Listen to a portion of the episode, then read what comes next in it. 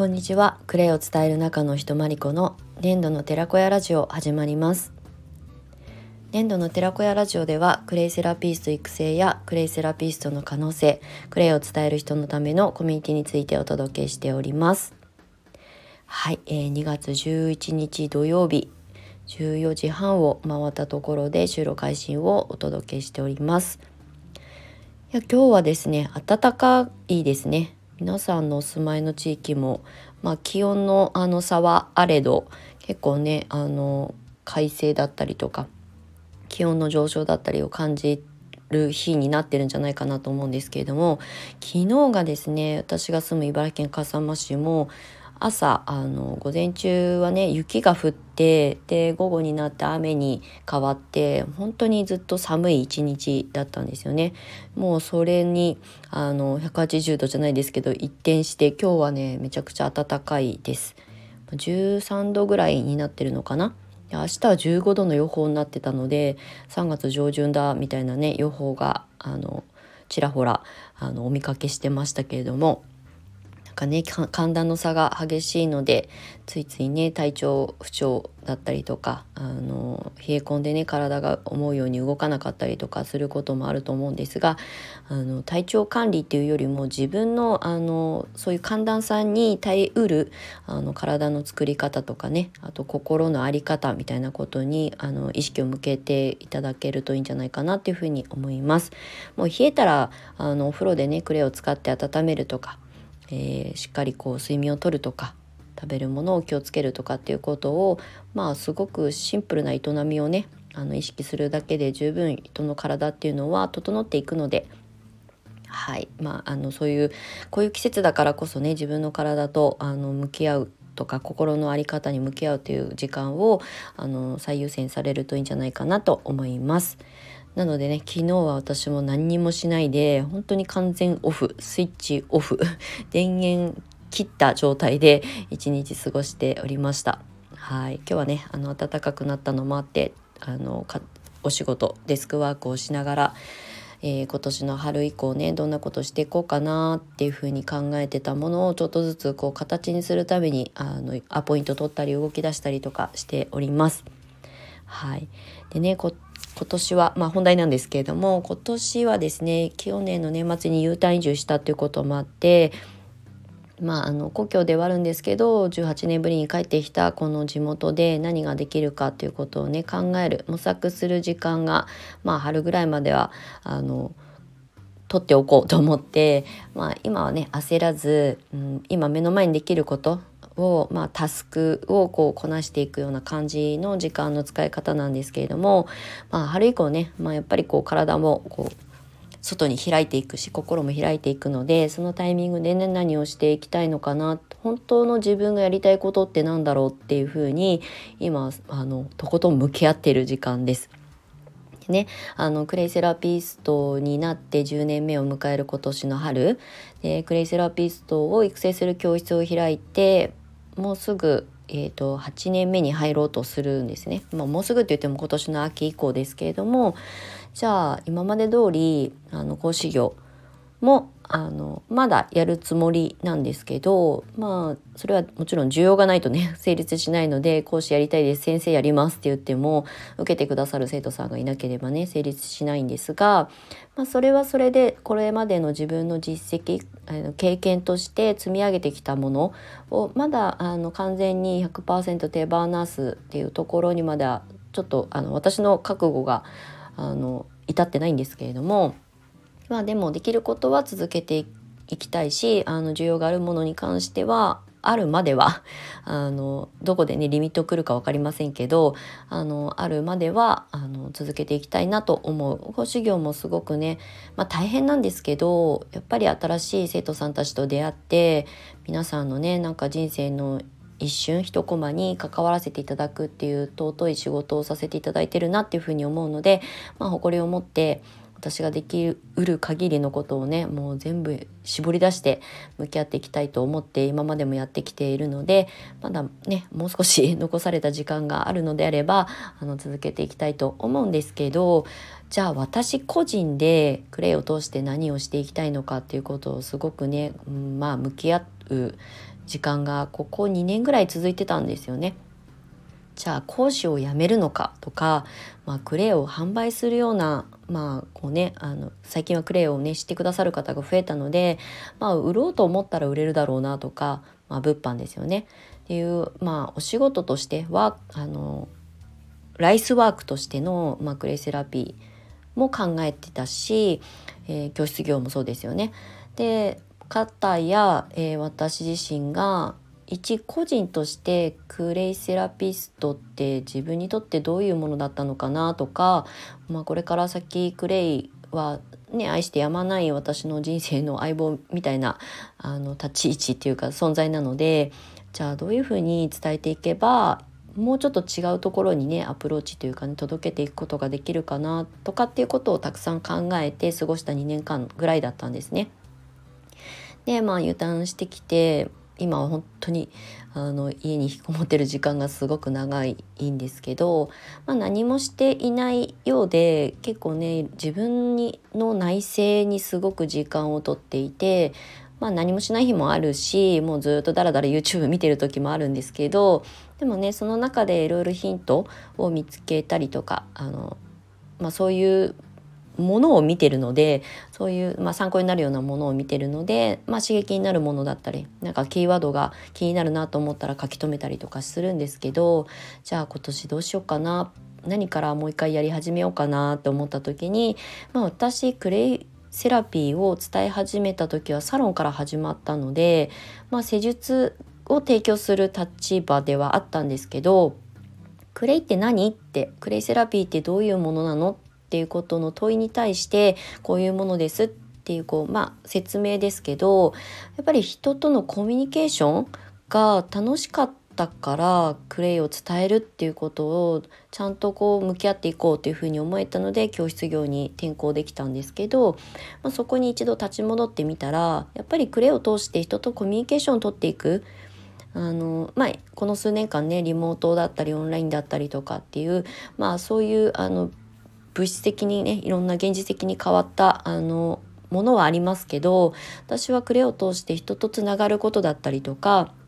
私みたいに、まあ、私は脱サラをして会社員を辞めて独立しているので、まあ、そういう未来をね描きたい人たちとあの会話を重ねていくみたいなことをねあのもう一度立ち戻って向き合っていきたいなっていうふうに思います。私のあのセルフキャッチコピーがクレイセラピストという生き方っていうね掲げてもう約9年ぐらいね発信してきているんですが私はクレイも大好きだしクレイセラピストになって本当に良かったなって思います。それは資格がどうこうっていうことはもちろん大事な要素ではあるんですが、まあ、資格を取ったから仕事にできるっていうわけでもものでもないしあのそれには努力だったりとかちょっと戦略が必要だったりとかマーケティングブランディングとかねいろんなことがあの並行して必要になってくるんですけど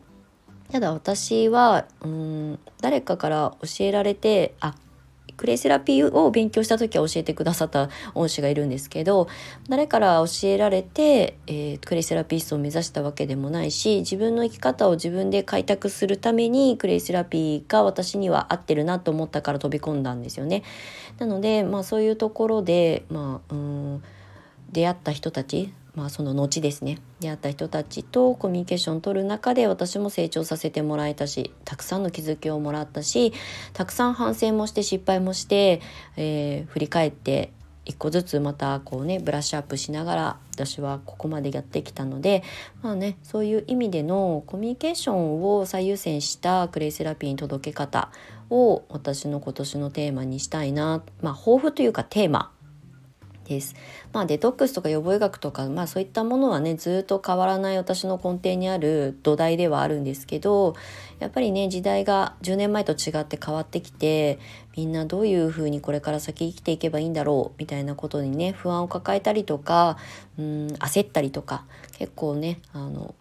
見受けられるので、なんかそういうところにね、一つこう解決策じゃないですけどこんな生き方もあるよっていうことをねお届けできたらいいなっていうふうに思っているのでまあそういう意味での生き方っていうテーマにあとコミュニケーションっていうところを大切にしながらで、まあ、具体的に何をしたいかっていうのは、まあ、ちょっと前からねあのスタイフの中とかあの他の SNS でも発信してますがアートですねいよいよ、まあ、今寒いのでねなかなかね体がこう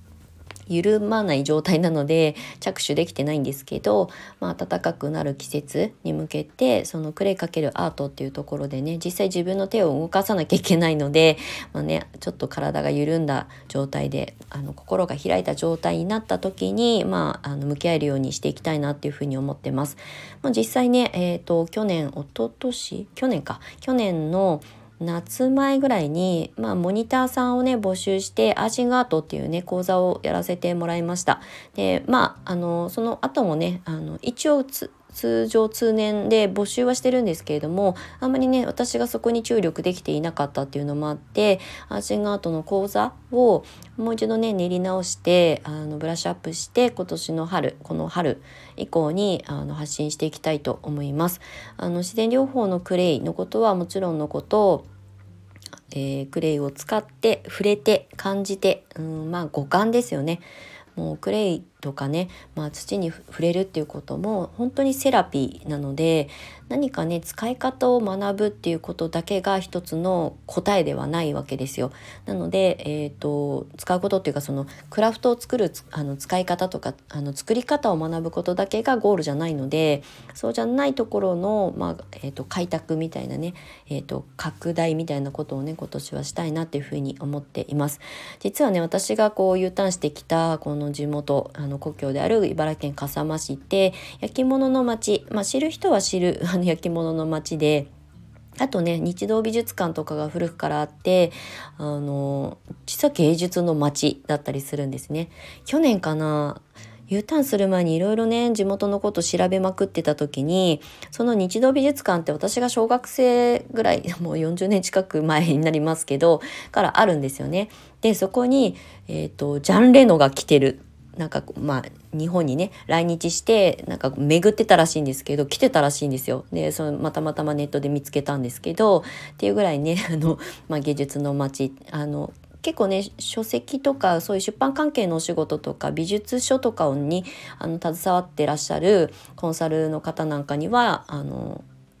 知っていただけてるみたいなんですけどなのでねまあそういうところで生まれ育ったのもきっと何かあの回り回ってね意味があったんだろうなっていうふうに最近思うようになったのでまあもともと私の潜在的なあのなんかこう性質みたいなところって感覚とか芸術とかクリエイティブみたいなところが得意とされる、まあ、星を持ってる、まあ、それは星座太陽星座なんかもそうですけどっていうところに影響すごく受けやすいので多分きっとまあ帰ってくる U ターンする前に、まあ、シンガーアートやろうと思ったことも、まあ、後に U ターンしたことも結局点と点がつながり始めてるんじゃないかなっていうふうに思っています。なので私が今年ねあの春以降あのどういうふうに活動していくかみたいなことはね思い浮かんでは発信して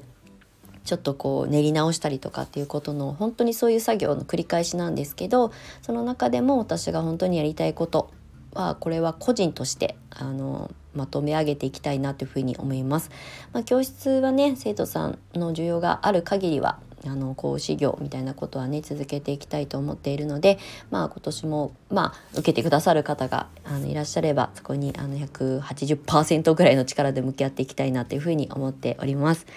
はいということでねあの今年やりたいことの抱負というかねテーマみたいなお話をさせていただきました。なのでクレイセラピーって、まあ、自然療法っていうくくりでとかセラピーとか美容とかのカテゴリーにあの分類されると思うんですけどすごく可能性が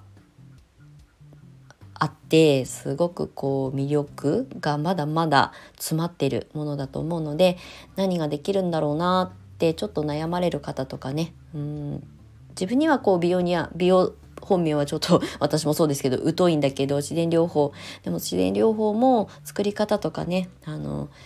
えー、そういうワークショップをやるっていうこともまだ自分にはイメージが湧かないんだけどどういうことができるのかなっていう何か疑問とか不安とかがあればねレターなりあの DM なりいただけたらと思います。一緒に考えていきたいなっていうふうに思います。なぜテーマは生き方なのではいということで今日はあのすごくこう話があちこちに飛び散りましたけれども、まあ、今年2023年もまあね季節も変わって春をそろそろ迎えようとして、まあ、立春迎えてますしね変わっていく今のタイミングなので、まあ、今年のまあ4月以降とかね春以降にどういうことをあの自分でもね挑戦していきたいかっていうことをね考えていただけるきっかけになったらいいなっていうことを含めてお話をさせていただきました。はいということで今日も長くなりましたが最後まで、えー、お付き合いいただきましてありがとうございました。年度の寺子屋まりこでした。また次回の収録配信でお会いしましょう。またね。